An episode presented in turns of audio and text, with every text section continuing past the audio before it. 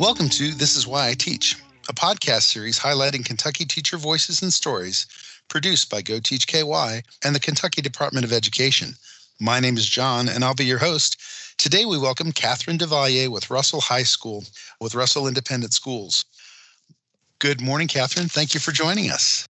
Good morning, and thank you for having me. Good to have you here. So, jumping right in, why and how did you pursue a career in teaching? Education was very important to my parents. My parents are from Puerto Rico.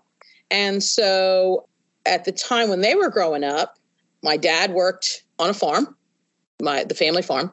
And so there was 12 of them and you know, and that was what you did.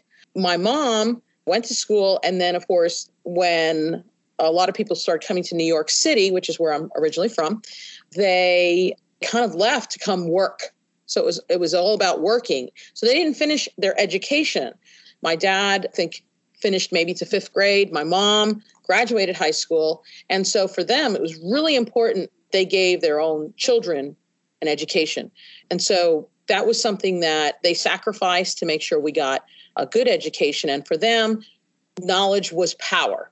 So if you had an, a great education, you had a good education, you were going to be able to do something. And being a teacher in our culture is something that they really look up to. And so at first, I really thought I had thoughts of becoming a veterinarian. And my parents didn't see that as a profession that was, you know, looked up to kind of. And when I said, and then the more I thought about it, I became a Spanish teacher because my language and my culture I was able to share. I want I really wanted to share that. And the more I got into my Spanish classes and learning more and more stories and books and reading literature and learning about other Spanish speaking countries and their cultures, it really did make a large impact on me. And so I decided that I wanted to share my culture and my language with more students. And so it became part of what I want to do. And I, I believe teaching is a calling. I wanted to inspire my students. I wanted them to gain appreciation of different countries, of uh, languages, of different culture. I really wanted them to become linguistically and culturally proficient. So, you know, that that really is one of the big things as to why I went into teaching Spanish specifically. Oh, thank you. And yeah, world languages is not just about learning how to conjugate a verb in a different language. It's it's learning about cultures. And I taught food science and nutrition and culinary arts. And one of the best things I did was the co-curricular stuff that I did with my world language teachers when we would prepare traditional dishes and talk about them and talk about their origins and things like that. What's one thing you wish you had known when you began your career? I guess things like teaching a language at the time, you know, there wasn't a lot on how to teach language. I went to Hunter College in New York City, which is very well known for their education program. And even trying to teach a language, a foreign language, world language, it was called a foreign language before, now we call it world language. And so that was that in itself, just knowing what to do. And even my student teaching taught me a lot. My student teaching was a little bit of a surprise to myself. And I knew if I, even my professor said, if you stay there, then you're good to go forever, you know, as a teacher. I walked into a public school in New York City, and my, um, my working teacher was nine months pregnant. And she was getting ready to uh, have the baby, and it was almost spring break. And she was there for about a week with me. And then at the when spring break came back, there was no teacher there. And so I had to finish the rest of my student teaching with subs. And in a public school that was getting ready to close down with all kinds of things going on around me. And so my professor said, You are baptized in fire at this point. You will teach what you want and you can teach wherever you want because you've made it through with everything. So, like, had I known even that for student teaching, but going into, of course, going into any other school, it really is just about the atmosphere of the school, knowing that when you go in, and everything else. For me, my students are all they all had the ability to learn. So any student that I had, I always saw an ability to learn. I believe I had them believe in themselves because I believed in them. And maybe they didn't learn the same way, but they could learn. I moved from New York City to West Virginia and some places where I applied for positions, they asked me, how are you going to teach the kids here where you're coming from a, you know, a city and, a big city to a, a rural. And I thought, kids are kids. And, you know, so knowing that ahead of time, kids are kids and every student has an ability to learn. I think it, had they just said that, keep telling new teachers that every student has an ability to learn maybe not the same way but they can you have them believe in themselves and you believe in them as well Thank you. That's a great story. I love the baptism and fire story. I always love hearing those. What is one common myth about teaching that you would like to debunk? Teachers have the summers off. I would love to have a summer off completely, like without doing anything with regards to teaching, but that's not going to happen. They don't realize, people don't realize that we do extra PD during the summer. So professional development is big because it's the time when we can. So I might spend a week doing, you know, professional development. Teachers take students on trips during the summer. And so again, that's your vacation time supposedly to spend with your family, but you spend it right, vacation time, but you spend it with you know your students. So you know a lot of things like that. They also don't they don't they think we're getting paid throughout the summer and you know it's not we're not getting paid throughout the summer. We're getting we might get our final salary at the end of june because that's the end of the year the school year and then you know you have to wait until we start working again in august so what happens in july is whatever money you save back and you've put back and i don't think people realize that yeah, very common answer, by the way, to that question. What advice would you give to someone wanting to pursue a career in teaching? As I said before, teaching is a calling. So you have to love what you teach. If you don't love what you teach, you're not going to do well. You know, you have lots of rewards of teaching, seeing the enthusiasm, the appreciation that that students have when you share what you love with them. They can tell when you love your content.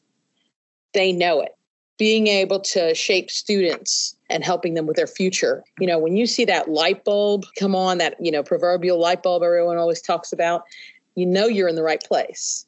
And so to me, yeah, that going back to that teaching is a calling, you know. Some people say, well, go teach. You can't do something else, go teach. And that's no, you can't say that. Teaching is a calling. You have to love what you teach. And so to me, for a new teacher that's somebody's looking into education to teach you have to love what you teach and you have to know that you that's where you want to be yeah for sure finding that content area that you have a passion for is, is very important and yes i love those aha moments it makes all the struggles worth everything else uh, what are the best resources that have helped you out along the way professional development definitely i will say that when i first came to kentucky from I came from New York into West Virginia and Kentucky. I think the profession, the organizations, the associations that you can become part of. I became part of the Kentucky World Language Association and have been part of that throughout my all my years here in Kentucky. This is my 27th year teaching. So that would be from New York, West Virginia, and into Kentucky. And the World Language Association, really, I've made friends through it contacts, networking. And that's really the big thing is to make sure you make a good, have a good network of other teachers because you know you get ideas from them on what you want to do what you can do you know you may not have even thought of something or maybe something you you're thinking of doing in your classroom and somebody says hey you know i did that this way and you go you know what i never even thought of it that way so networking becoming part of associations all of those things are are really helpful and have been helpful to me over the years. Yeah. Yeah. Those connections are really, really important. Tell me about a student that changed how you teach. When I first started teaching, one of my students, I want to say a, a bit of a hard head, didn't want to do anything, didn't want to hand anything in, don't know why I'm in this class, don't want to learn this subject. And so I kind of kept talking with him and asked what he liked. What are those things that he liked? And so when I found out, you know, he was into sports, I started putting that into my content. So Spanish. So let's talk about sports. Let's look at sports in other countries. What do they do? Let's talk about, you know, soccer or bullfighting. They love bullfighting. Lucha, the luchadores, you know, the wrestlers. So doing that helped him. And then he became more engaged in the class. He became part of the class and he was able to learn that way. You know, it, it really it was about reaching out so that you can pick something that he would be more engaged with in class.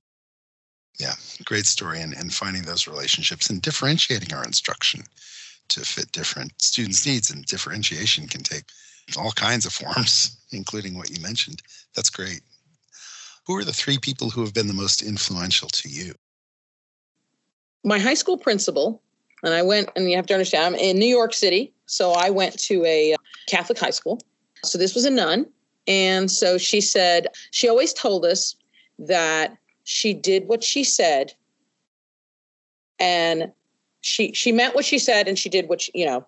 And so most of us didn't really believe that she would do what she said she would do until graduation day. And she did. It was a graduation class prior to mine. She told them that they could not throw their caps in the air or she would come down off the stage and and remove the person from graduation which she did and so only one student threw the hat up in the air because everybody else was, I think, too scared. And she did. She removed them. And the only thing was because she had not said they would not get their diploma, she had to give them the diploma. But, you know, I realized when you say you're going to do something, you have to stand behind it. Because if not, they don't believe anything you say. You know, it's just all fluff. So that was one. Another teacher that I had in, I'd say in middle school, you know, she always she was just always kind. She was always tell us to be kind to each other, try to help each other out. And so I always try to emulate that. And then my English teacher in high school, she always, for first day, she'd say, Now, none of you are going to get 100 in my class. You're never going to see 100 in my class because that would mean you'd have to be perfect on everything you do. And I don't know about you, but I'm not perfect in everything I do. And so I always tell the kids, you know you're going to do your best and even your best there's going to be something maybe slightly wrong with it and it can use improvement and that's what she wanted us to learn was there's always room to improve. So those would be the probably the three that i always try to follow those things. Great. And yeah those non-educators man don't want to mess with them because they will follow through.